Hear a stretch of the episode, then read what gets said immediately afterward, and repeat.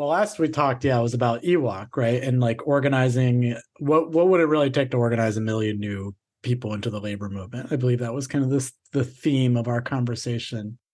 But these days, I feel like you want to pick some fight or something about Cemex bargaining orders and and also I've written some stuff about pre-majority unionism, which I find interesting. Yeah, I mean, since we talked last, um, you know, I've still been a volunteer with EWOC, which you know your listeners might know as this DSA UE joint project to help workers organize. It started at the beginning of the pandemic.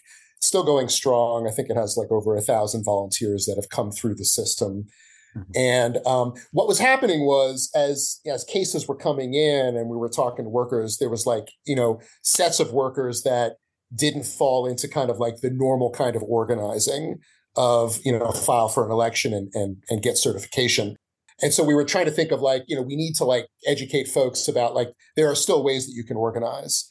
And we settled on this term pre-majority unionism. And we didn't invent anything. We're kind of redescribing something that's kind of existed for a long time. Like for instance, the IWW has practiced solidarity unionism for you know, well, you know, well over a century. Mm-hmm. And so, you know, for instance, workers who are public sector workers in southern states, for instance, without collective bargaining rights. So they're never going to get a contract but you know a lot of them want to organize. So you know i could talk about a case study about that. So so that's one example. Mm-hmm. um, there could be folks that you know maybe they're in the private sector at a workplace and they just don't feel that like winning a majority election is possible anytime soon for one reason or another but they still want to organize. Um, and then even things like you know maybe to be provocative like we could even consider the starbucks campaign you know, to be a, a form of pre-majority. It's winning store by store elections, which is amazing, has racked up, you know, well over 300. But I think we know needs to probably get organizing at thousands of stores. So in other words, it's still is still organizing to force the company to do things mm-hmm. and without without certification. And so in a sense, it's kind of like in this in this weird liminal space of combining store elections, but also lots of other stuff you know, which I think is really admirable in a lot of ways. So basically, anybody who wants to start organizing does not have to wait around for a union to show up. Just start organizing, do direct actions, start winning some things. And if you want, in some cases, you can go and then try to do an election and get certification, or you don't have to do that. And if, if you don't, we'll call you a pre majority union or something else. I like the term because I like that it kind of conveys the idea that that pre-majority is like a temporary status that the goal is to like really build the masses and the majority support like a militant majority. This is a term i'm trying to i'm trying to get going. I'm tired of militant minority. I want militant majorities. I like pre-majority because it kind of conveys that it's like it's like an intermediary step you know that the goal is still is to get rid of the prefix and just be majority unionism. Yeah and of course you know workers might might obtain a majority of support mm-hmm. um, which is great because that's what we should try to get. Um, yeah, another term that people have sometimes used in minority unionism, you know, which maybe has fallen out of favor. I, I think I think we want to aspire to, to more than that. So it, it's basically just organizing. I mean, that's just it. I mean, people often ask me like, all right, how do we do this pre-majority organizing? I was like, well, you do the first 50 steps of regular organizing. You just organize.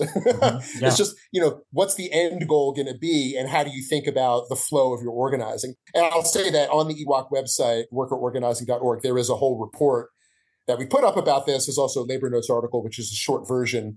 And we even have things in the report like 14 challenges and advantages to pre-majority organizing. You know, things that come up like, is this real unionism? How do we sustain this?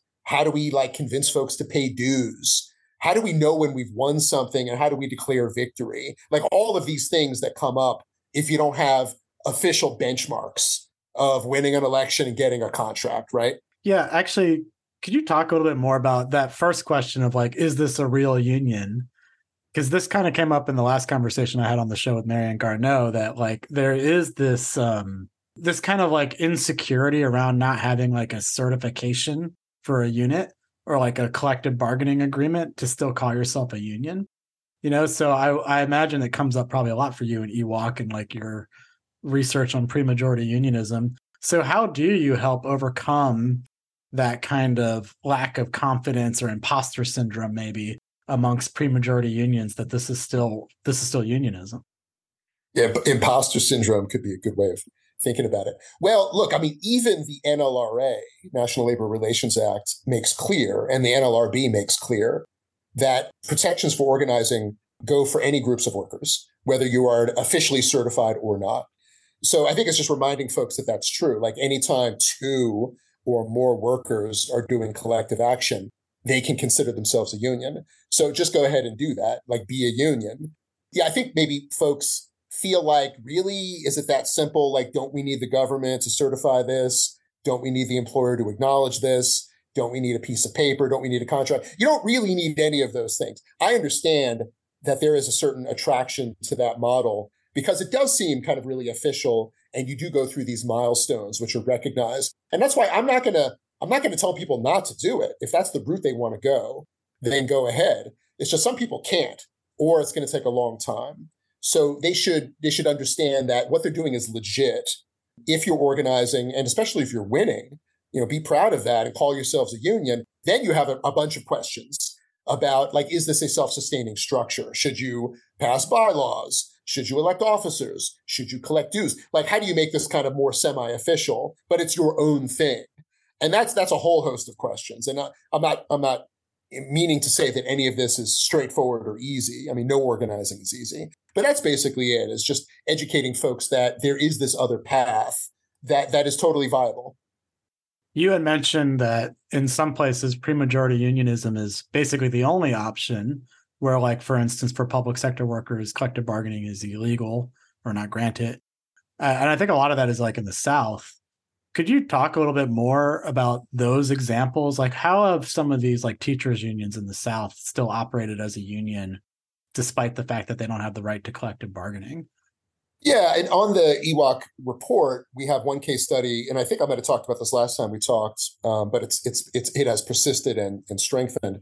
The United Campus Workers campaign, which is a campaign of the Communication Workers of America (CWA), so it has a presence in like over a dozen states all of those states, I think, don't have collective bargaining rights for public sector workers. It's wall to wall. So anyone who works at a campus could be a member. So they have members from like, you know, janitorial staff, you know, grounds, you know, uh, landscaping, maintenance, uh, up through dining hall, and then even like teaching assistants and grad students and professors, like all different kinds, all together, you know, which might make things challenging and create some tensions, but they, th- they feel like it, it gives a lot of strength to it. And they're just organizing. I mean, it's like petitions, it's rallies, direct actions, maybe some slowdowns, um, probably mixed in with lobbying, uh, you know, sending folks to the state capitol. And, and they've racked up a bunch of wins. And we just listed some of them pay increases, getting at least 15 an hour for everybody on campus, even the elimination of some student fees, um, some stuff during COVID. Um, I think like clarification about like you know, the job, job and the working conditions of grad students and teaching assistants, you know, all of this without a contract. And I think to their credit, you know, they're organizing in some challenging states and they have thousands of members. I'm not sure how many thousands. So I think this is a solid pre-majority unionism that's probably the largest and most persistent, you know, in the country. It's been going on well over 20 years. It started in Tennessee over 20 years ago. They stopped a wholesale um, job privatization scheme in Tennessee over 10 years ago. So solid. And, you know, it's subsidized by the CWA. It collects dues through their own ways. It's probably a bunch of ways of doing that. And so I think like if they can do this, it could be done many, many other places. And there's other, there's lots of kind of teachers unions, associations in these kinds of states that operate in various ways. I mean, they don't have contracts. What they probably end up doing is they have as many members as they can and they collect dues, they hire some staff, and they go lobby for wage increases, et cetera, you know, successfully or not. And they do the best they can. But I mean, my God, this is difficult stuff.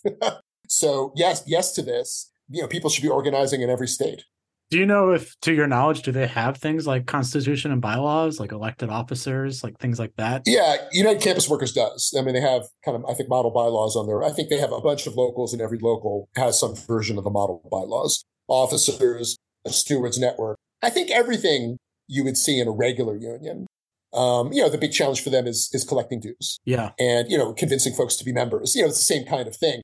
And of course, even in regular unionism in a you know in a state like New York or California or something like that where you can have a contract you still have to convince folks to be members and pay dues all public sector workers are under the right to work system since the Janus case five years ago. So I think like there's like a Venn diagram. It's like regular unionism and pre-majority unionism. There's a lot of stuff in common and they cross over. And then there's some stuff that's unique. There also seems like there's kind of a spectrum of organizing uh, philosophies and goals, though, with pre-majority unionism. Like you kind of already named a little bit of it, but like solidarity unionism is to be honest, I'm like starting to kind of like not like that term. but oh, tell me why? Yeah. Well, I just like to call it industrial unionism. Like, why did we get rid of this better, more descriptive term? Uh, and you know, I, I get it. It's like the writings of Staughton Lynd and stuff. Great, great uh, labor leader, but maybe we like kind of got rid of some of these uh, better words, you know, and something new and sexy. But whatever. Anyway, solidarity unionism is like kind of the uh, choice of unionism by the IWW. But that would be like a pre-majority union, possibly, that realistically would not see like certification or collective bargaining as a potential goal ever. Whereas other pre-majority unions maybe do see that as a goal.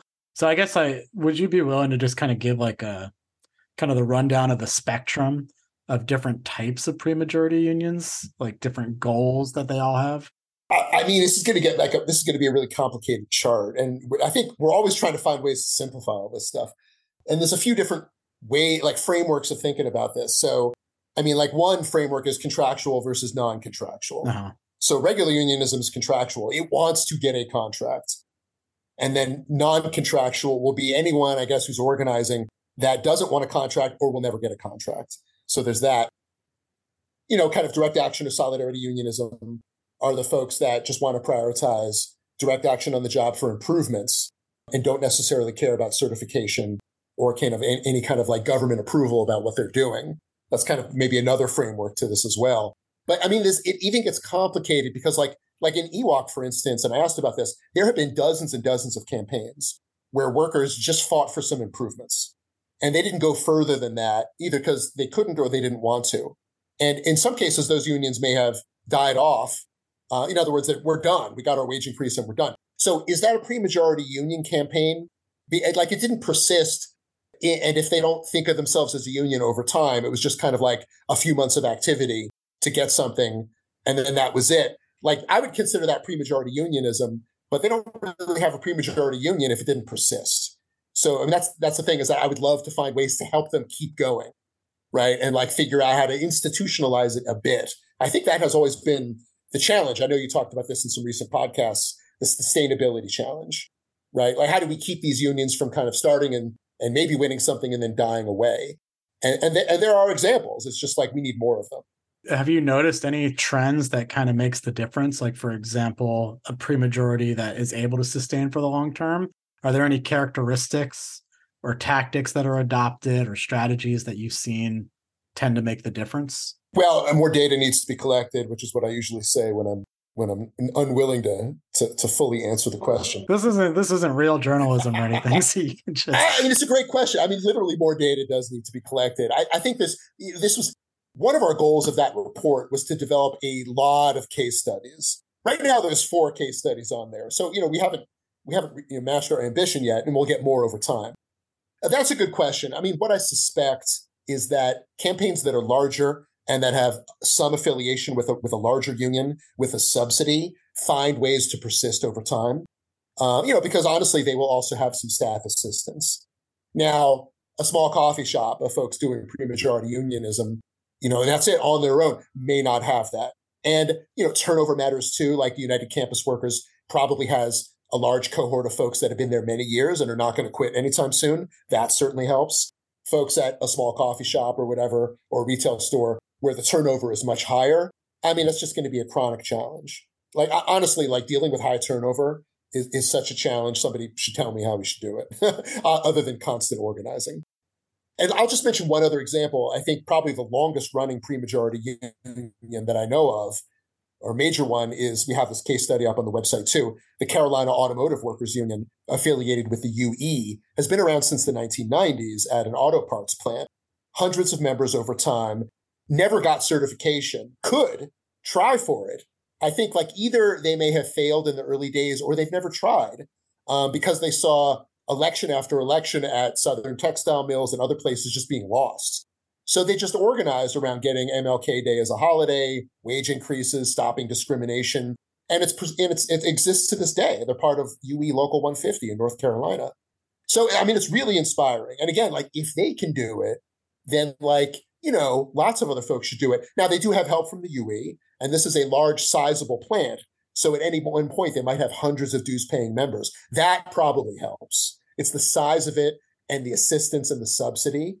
And I think we talked about this last time. There's not many like regular unions that are willing to do this kind of unionism, which I think is a shame because there's such an opportunity to do more of it. I agree. And, you know, being in a union that does deal with industries with a lot of high turnover, I'm becoming more and more sympathetic to why there's not a lot of unions that are willing to do this. I, I there's valid reasons. Oh, you're turning around on this. I can't believe it. Yeah. no, no, but there's they're not sufficient to excuses to not organize in these industries. But it's like, good lord, I don't have the answers about the turnover question either. You reminded me of this, just the idea that like having an association with a larger union can make the difference. I was recently reading a really good book called Waging a Good War actually it was an assignment for my day job to read this book and i think i'm the only one that did it hmm. but but i did. It's a book about the civil rights movement and it's like a history book but the person that wrote it is this journalist that's typically a wartime journalist.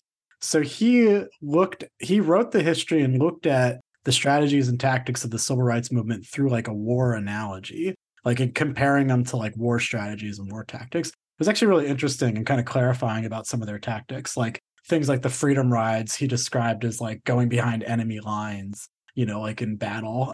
But one of the things that really emerged that I feel like is more germane to like what we're talking about is that the civil rights movement, at least the breakdown that he was kind of conveying, had basically these three larger organizations that were really holding the ground. And it was the NAACP, the SCLC, the Southern Christian Leadership Conference, like MLK's organization, and then SNCC, the Student Nonviolent Coordinating Committee. And in his analysis, it was like the NAACP was like the most, the largest, most resourced, but also kind of most retrograde organization involved in the entire civil rights movement, like the most conservative and cautious. And I think it's debatable to some degree whether they actually held the movement back when it's like at its peak or, or furthered it. Then you had on the other end of the spectrum, SNCC, which was like the militants, the radicals, the young folks just like ready to like just burn shit down all the time, you know, and just go for it.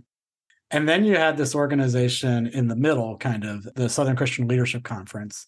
And this was like a decently resourced organization with a lot of professional, like experienced staff, kind of holding the line between the two, but like really more amenable to like the SNCC group and like the demands of the radicals, but also like had a bit of like moderation to like, you know, kind of be strategic and methodical. And in his analysis, the relationship and tension between the three really mattered, but in particular, it was like SNCC and the Southern Christian Leadership Conference. The tension that they had between the, each other actually produced a lot of productive outcomes. And so it's almost like you can make the argument that these like young, under resourced radicals needed this kind of like mid level organization with professional paid staff to like help seed the ground and like move forward on the civil rights movement. I think that there's some modern analogs to this in the labor movement where you're seeing these like upstart unions or like these unions emerging in industries that have not been traditionally organized.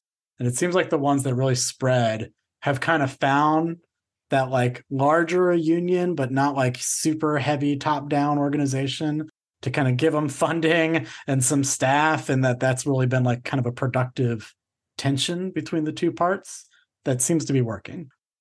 I don't know that that's like uh replicable, you know, that you can like necessarily duplicate that and recreate it over and over. But like for instance, if you're uh, at Chipotle, maybe like your goal is to find that mid-sized union that's willing to just give you some money and some staff and some pro bono legal work to sustain your organizing.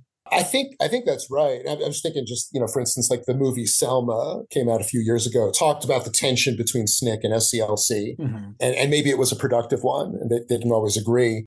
But the yeah, I mean, so many lessons from the civil rights movement that I wonder if we've learned them all. Mm-hmm. Uh, I mean, certainly, I think the one book I read Charles Payne, I got the Light of Freedom some years ago about the deep, deep organizing that SNCC was doing in small communities throughout the South, which which which was the basis of everything. Like the things the things that folks kind of remember are MLK speeches or maybe the lunch counter sit-ins. But like you know, what about the million things that happened before that? So similar in union organizing, it's like you know, Norma Rae stands up on the table at the at the at the plant holding the union sign, but what about everything before that? It's all the deep work, you know. And it was you know, it just today I was listening to your interview with Daisy Pitkin about her book On the Line, which is such a fantastic book. And she talks about the grind, the years of solid organizing that it takes to do this stuff, no matter what kind of organizing you're doing. Like you kind of can't avoid it. And all that's true in any kind of organizing.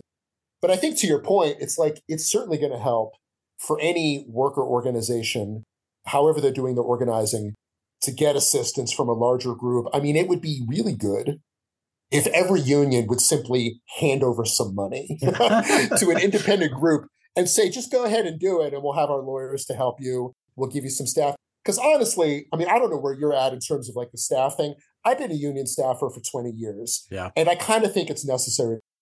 It's just really, really difficult for workers to do this all on their own. They certainly can use training and assistance, and EWOC has volunteers to do that.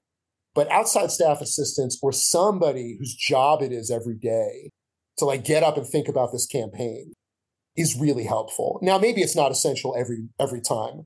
And for workers who are able to do this all on their own, I have a lot of admiration for that. But staffing requires money. And so where are we getting that from? It's either endless fundraising or it's a subsidy from a larger organization. I don't honestly really know how to get around that at this point. For me, it's been more than seven years, I guess, on the staff side. And I feel older and older every day. um, yeah. But uh, I guess, you know, I there is, I think to some degree, I still haven't totally landed on like what I really think about these kind of big, juicy questions about staff. But I do agree that the scale, I think, matters. And then I think kind of the ratio of staff tends to matter. I, t- I, I talk to workers a lot about this and I promote the idea of being like staff lean. Because I think when you add too many staff to the mix, because they're the people that can wake up and think about the campaign every day and put and dedicate all their time and energy to it, the gravitational pull is so easy to become staff driven when there's a lot of staff, like a lot of cooks in the kitchen, I guess you could say. That's the absolute danger. So staff have to see their job as facilitating worker activity. In other words, like it, literally, like you all are going to do as much as you can, and maybe I'm going to help facilitate and coordinate that as the staff, and kind of that's it. But oftentimes, I bet workers push back on that. Like, isn't this your job to do this? There's going to be a tension there. No, definitely, and and then I think again, like you're saying, particularly based on scale, and like, look, when you're talking about these big, fucking scumbag corporations that have billions of dollars, how are you going to defeat that with like a purely shoestring and bubblegum organization? You know something that's just like relying on fundraising. I don't see it either. But that's where i do think the kind of that kind of middle level organization like an sclc with some like experienced professionals that can give good mentorship i do think is necessary. This also just brings to mind something that's come up on your podcast before you know from joe burns and others about like having organizations that are kind of scrappy enough to defy labor law and one proposal that's been floating around forever, I want to see see what you think about that, is that unions with a big bank account and real estate and everything else are, are necessarily likely going to be somewhat conservative. No union president wants to bankrupt their union. But what if they're funding a no asset organization that can do whatever it wants? You know, they might get arrested, but they're not going to get sued out of existence. So, I mean, like that's been floated around for a while. I think Joe talks about that too. Mm-hmm. I mean, maybe we need to do more of that. I don't know. What do you think? I agree. Yeah, I, I think you're right. It's in his book.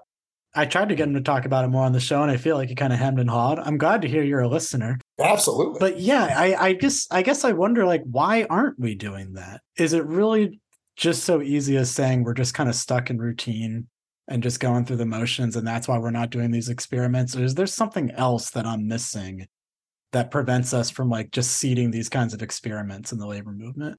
Yeah, it's a great question. I mean, I think part of it is inertia and folks who are used to doing things a certain way, risk aversion, some amount of conservatism in terms of, um, you know, this this is how unionism is done. Uh, some amount of hoping for labor law reform, like the PRO Act, which is going to make this easier, which you know we, we may never get some amount of like, oh, the NLRB is getting better these days, which is true. You know, all this is in the mix. There's just there's not enough. I mean, if you think about kind of all the organizers running around, staff organizers, like so few of them are being trained in any other way of doing organizing.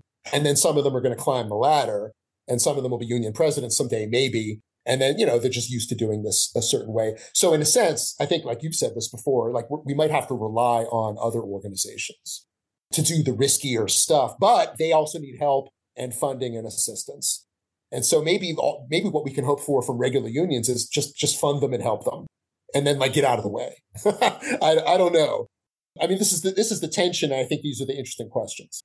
Another thing that uh, friends of mine have said when it comes to these kinds of discussions about like why we're so risk averse. I think it's accurate that people have pointed out to me that we're there's also like a generational knowledge gap. There's like elder folks in the labor movement, and then it seems like this just gigantic gap. And now there's like new young folks emerging in the labor movement. There's not a lot of folks that are kind of like in that middle age zone that have like experienced victories and power in the labor movement and are like heavily involved that I think have been able to like create that intergenerational connection between the elders and the youth. And that I think that's also uh, maybe that's not like totally relevant to why the labor movement's not willing to take risk or do more experimental stuff. But I do think that's one of the big places that is like making it a struggle to really build a thriving labor movement is that the intergenerational mentorship just seems to be completely lacking and not happening. And then honestly, you know, the folks that are like like if you're older than like 60 in the labor movement, you've basically only managed the slow decline of the labor movement. Like you've never really seen tons of like dramatic growth and thriving movements. So it's easy to be kind of stuck in your ways. Folks have gotten used to losing and managing decline. I'm of the Gen X generation, so maybe I'm in I'm in that, that middle layer. And yeah, maybe you're right. If we look at the demographic data, maybe you have a lot of older folks and a lot of younger folks. And like I, yeah, I came into the labor movement in the late 90s, early 2000s, and there was an energy in the air because of um, John Sweeney's new voice slate that took over the AFL CIO and was like willing to acknowledge the crisis and spur more organizing. And I think some of that was was real. But a lot of it was kind of locked in the usual paradigm, and, and we just kept seeing the numbers decline over time. And you know, I, I was doing a, a, ton of reading at the time about like what was going on in labor movement. A lot of labor academics were writing books at the time about it, studying the art of organizing. You know, I think a lot of it was was good, but you know, still still the decline for all the reasons that we know. And you know, some of the folks in the older generation, like let's remember, especially if they were around in the 80s, for, in the 90s, they spent a lot of time, like many of them, like like negotiating plant closures, just devastated. And that creates a certain mindset that, my God, we just have to hold on to what we have and do the best we can, you know, until things get better, whatever that is. Like I never really had to go through that, and, and you haven't. And that just creates this real risk aversion. Also, the era of the 80s of like lots of lost strikes, Patco onward, you know, just again created a lot of risk aversion. Now I hope we're getting over that with our with our current upsurge that we all hope we're having and the new Gen Z folks coming in, most pro union generation ever, willing to throw down. Material conditions are terrible. They want to organize. Like that is really exciting. And we should be like pushing on this open door with everything we have. What do you think about the current atmosphere in the labor movement? Because I, well, I mean, we're both in a bubble, so maybe you can't say it beyond me, but I see the enthusiasm. I see the momentum. I see 88% of the youth that are supportive of unions. All sounds good. And then I see like, yeah, people rallying behind the Teamsters, like imminent strike. Now there's the big three, UAW potential strike. It just seems like the vibe and mood is like so much more elevated than it used to be. But I wonder if I'm also just in a total echo chamber and kind of buying into my own hype. I, I agree. I agree. There's there's some of that. Also, if we're on Twitter or social media, like all my feed is like labor stuff. Oh my God, it seems like there's so much going on strikes everywhere. Well, you know, step out into the real world and nobody nobody's talking about strikes everywhere, or a lot of people aren't. So that's why, you know, we, we will look at the numbers every year. Membership, elections, strikes, polling that comes out, all that stuff. And all of that is on the upswing, which is positive. So it's mm-hmm. not just we're not just in a bubble but our but we kind of are and it's also not big enough yet like if it's an upsurge we need it to continue and go and go much higher. And and it looks like the numbers this year are even better than last year. which is great. Part of that again is this this large and impressive Starbucks campaign racking up wins. So in a sense, it's like yes, let's get out of our bubble. Let's recognize we are kind of in one, but the numbers are kind of real to some extent. But again, you know, we're also missing a ton of data, like all the pre-majority stuff, all the examples of workers organizing for stuff. Like that data is harder to collect. What's also really good is that the Cornell labor uh, labor tracker is now collecting all strikes.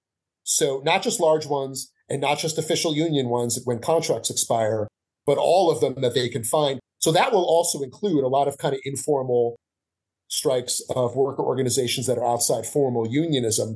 So, you know, they have several years worth of data and it'd just be really interesting to kind of dig in on that. And including they're finding out dozens of strikes for recognition. That's pretty good. And, you know, we, we want to see hundreds. but th- so there, there's a there's reason for optimism, even amidst our typical cynicism. Yeah, I, I do look forward to those annual strike reports from the ILR. And last year's, I remember, was pretty optimistic. I, I I could be wrong, but my memory was that a fair proportion of overall strikes came out of the food service industry. Certainly that, and non-union workers striking, as opposed to union workers striking, you know, for at contract expiration. That that's really interesting. I mean, that really needs to be tracked, and they are tracking it, which is good and, and we'll see what kind of trends there are. I had mentioned before that solidarity unionism is something that I'm like starting to kind of not as down with as I used to be, I guess. Part of that is also in thinking about these larger, the need for like bigger upsurges and like larger trends that like can really be the source of optimism. And like taking on companies like Starbucks, for instance, and Amazon. What I look at when I look at like solidarity unionism and kind of like the mindset that people are at that try to embrace it is that the focus tends to be just really small, hunker down in my own backyard. There's like it's almost like uh Joe Burns called it nut picker unionism, and I don't know what he means by that. But um, I'd love to um, hear more about that. Yeah. I yeah, I'm not sure what the story is there, but it's very parochial. And it's almost and I almost wonder if it's a symptom of somebody like Staughton Lynd having basically been through big plant closures, the decline of the labor movement, the defeat and the demoralism, saying, look, the best we can do is just go back to the local and just experiment on a small scale, see what sticks, throw everything at the wall, and then hope for the best. And it's like everybody tends to just like focus their energies on the small. And we're not there, like, there's not really a willingness to take on the big employers. And frankly, like, we have to defeat these big employers if we really want to see the labor movement revive. A statistic I saw somewhere that no huge employer has been organized since like the 1950s. Like not a say like every huge employer like a Kroger or a Safeway or a, or a UPS or a General Motors, they were all organized in the 50s or earlier. Nothing since. That's devastating. Ah. And so that's you know one reason why the Starbucks and the Amazon organizing is so exciting, and some other large companies is that now we are finally trying to take them on, and we can argue about strategy and what the best way forward is. Uh, but the important thing is to just get the organizing going, and we know it's going to be a challenge, but we need to do it. We can't just always organize twenty person shops. You know, there will always be some of that. I mean, if you look at the average bargaining unit for union elections, it's usually like 20, 25 workers or something. I mean, it's pretty small and maybe part of that is that like there are fewer huge shops out there. Maybe some examples these days are the graduate teaching assistants. You know, those are large units. There are not so many 3,000 worker factories anymore to go after. I mean, some of them are still sizable, or 3,000 worker warehouses. Like work workplaces have shrunk a bit, and they're you know kind of more uh, disaggregated. But but the, the the willingness to take on large corporations is essential.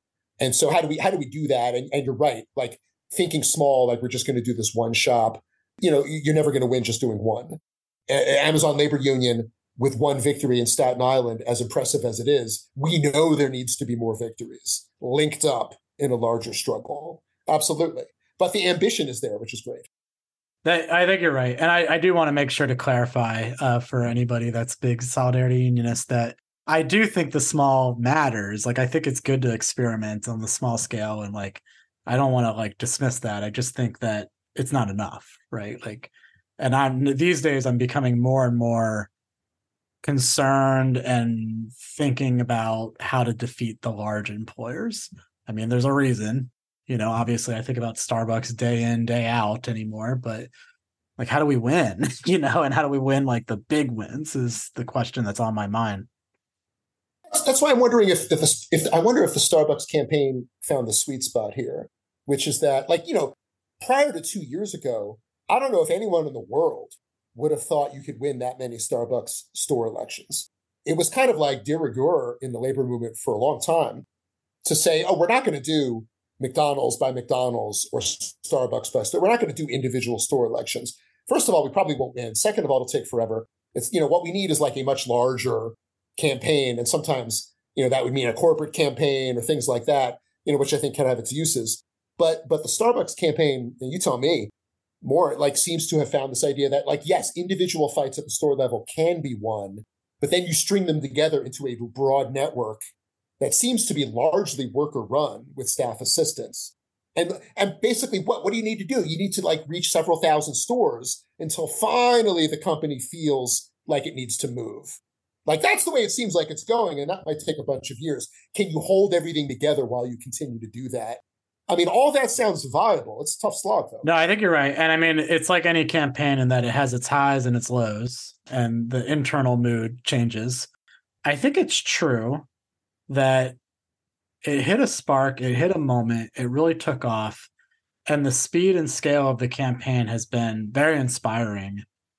And it started to make me, like, kind of going back to pre majority unionism, it started to make me question the narrative that we actually do need to have the entire employer organized all at once to win. It's almost like the density analysis that the only way we can leverage concessions on the employer is if we have enough density to do so.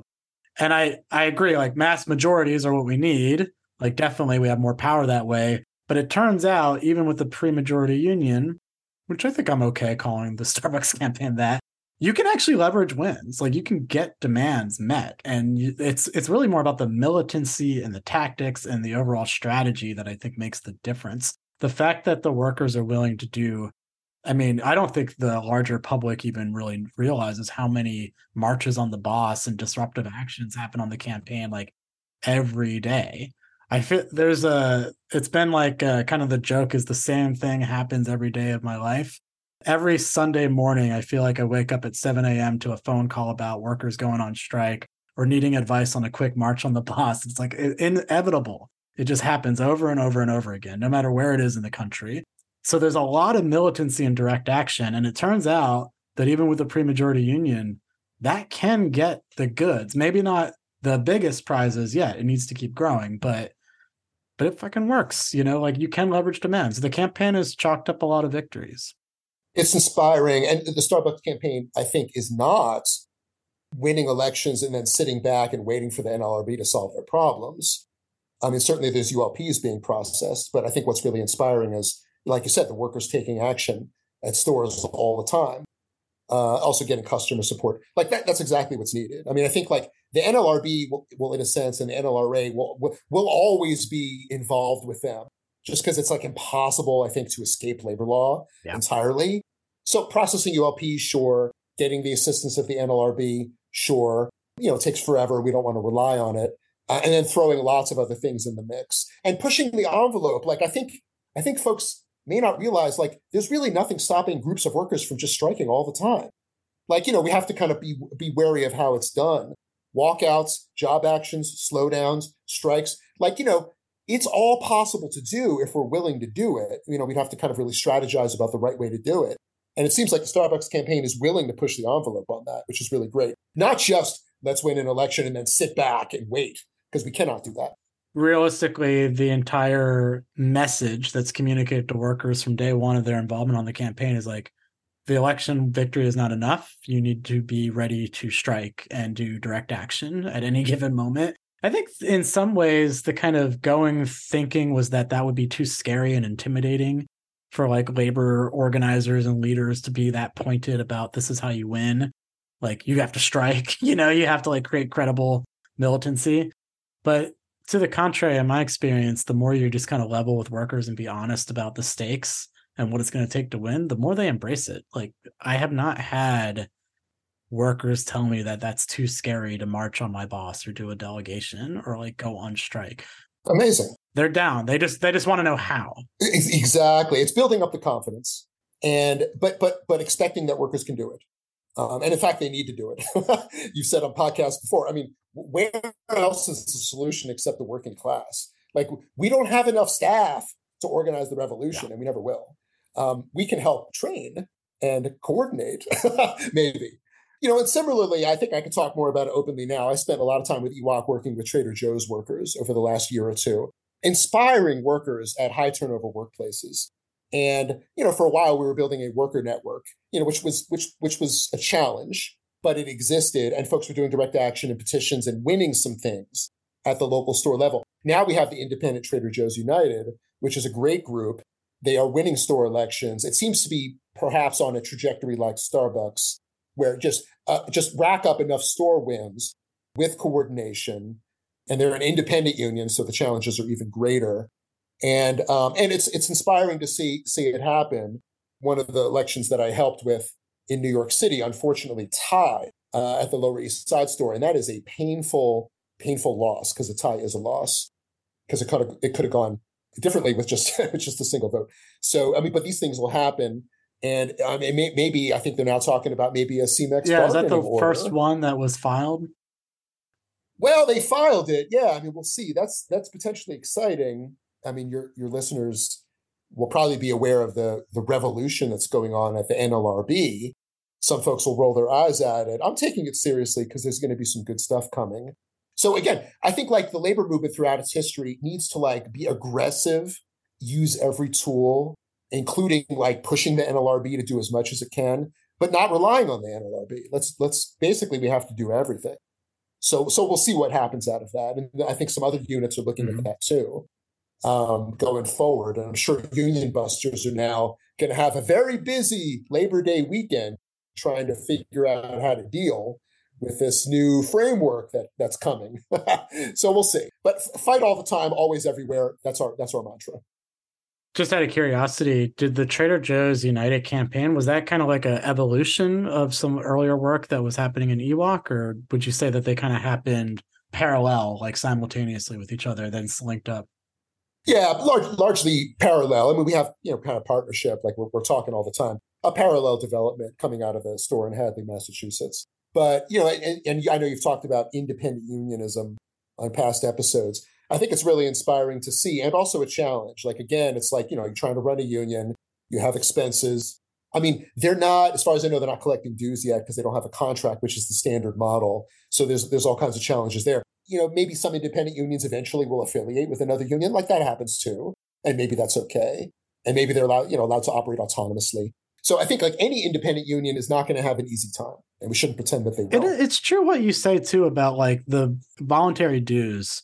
I almost feel like even outside of like an independent union or something that's doing pre-majority, sometimes I wonder if that actually is a good strategy to just start getting workers, even before a contract, more accustomed to what it's like to be part of a democratic organization.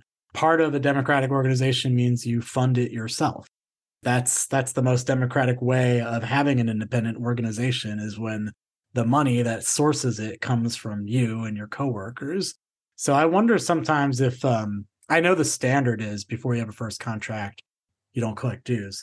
But I almost wonder if like unions should be a little bit more willing to experiment with like some kind of associate tier membership or voluntary dues structure, even if they're on path to a first contract.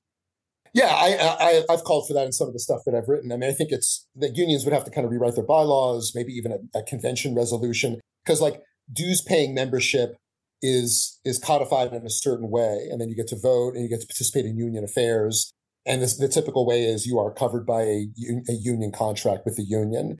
And so, if that's not the case, then who would be eligible to join? Like, I kind of feel like any, you know, maybe in an expansive way, any group of workers that are organizing, staying in touch with the union, getting training, et cetera, should be eligible as, yeah, as you said, like an associate member, pay dues, participate in the union. I mean, you know, there, there could be hundreds of thousands, maybe even like low millions of workers that want to be in the mix in that way. You know, but again, they have to be organizing to build power. We don't want to just forever have two workers in a shop, you know, not building power. So, so it would have to be done very carefully. Some of the things that are happening in uh, my union that I work for that I'm like getting optimistic about is that we are starting to look at a structure of like more directly collecting dues, at least on the local chapter I work for. Uh, not the entire chapter, you know, some of that is already very well established, the dues collecting system. But there is kind of a desire to get away from allowing the boss to hold the money, you know, and uh, remit it to the union, which is like the typical dues yeah. checkoff structure. So, like experimenting with direct collection having stewards more involved in the actual collection of dues. I think some of this stuff is interesting. And I do think I'm in Philly where there is a lot of like small shop organizing that's just taking off. It's just kind of honestly, it's it's in no small way inspired by the Starbucks campaign. A lot of like food service workers from small shops and specialty shops want to organize and they've got the passion and the energy for it and they they mostly do it themselves and for those small shops i think there's like an openness to experiment with this kind of like associate tier structure and see what voluntary dues structures look like. There's things kind of percolating that i'm i'm excited about. Yeah i mean pros and cons. Automatic dues deduction really makes it easy to collect those dues but what the con is you know you don't have to be in touch with members as often.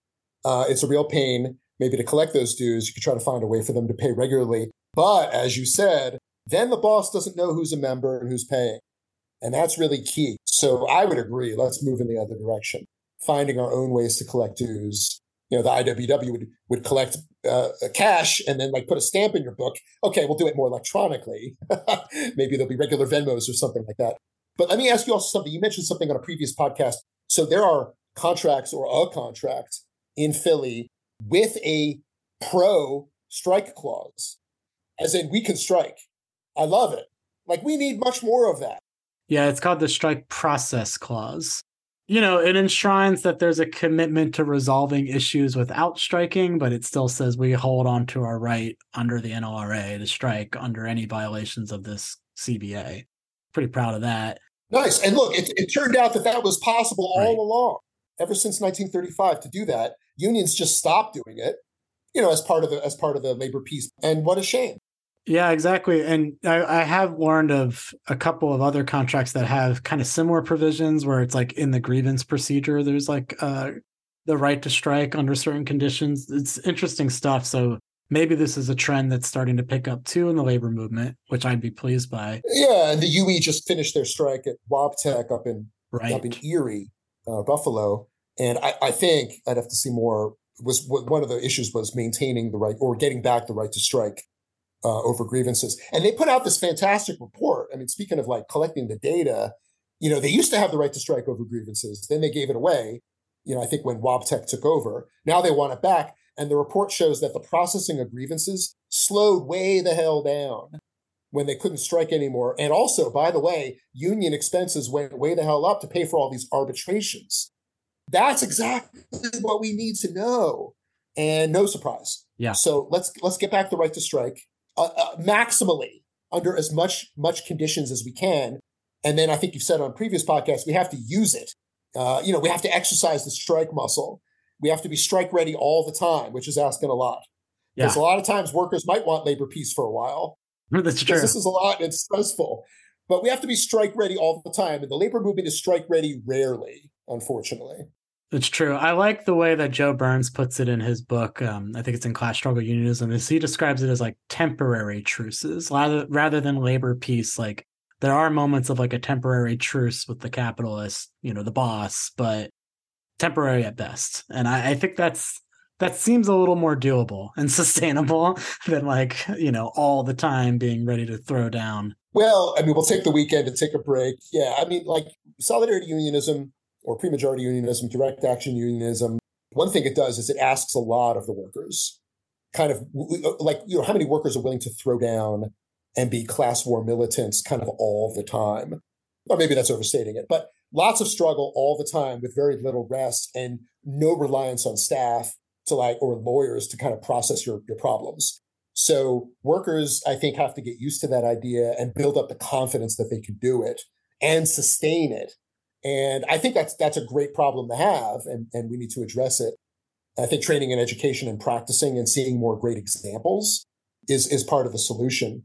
and just in just you know folks, especially young workers, kind of discovering their power and exercising it and having that spread is is it is it. That's what we want.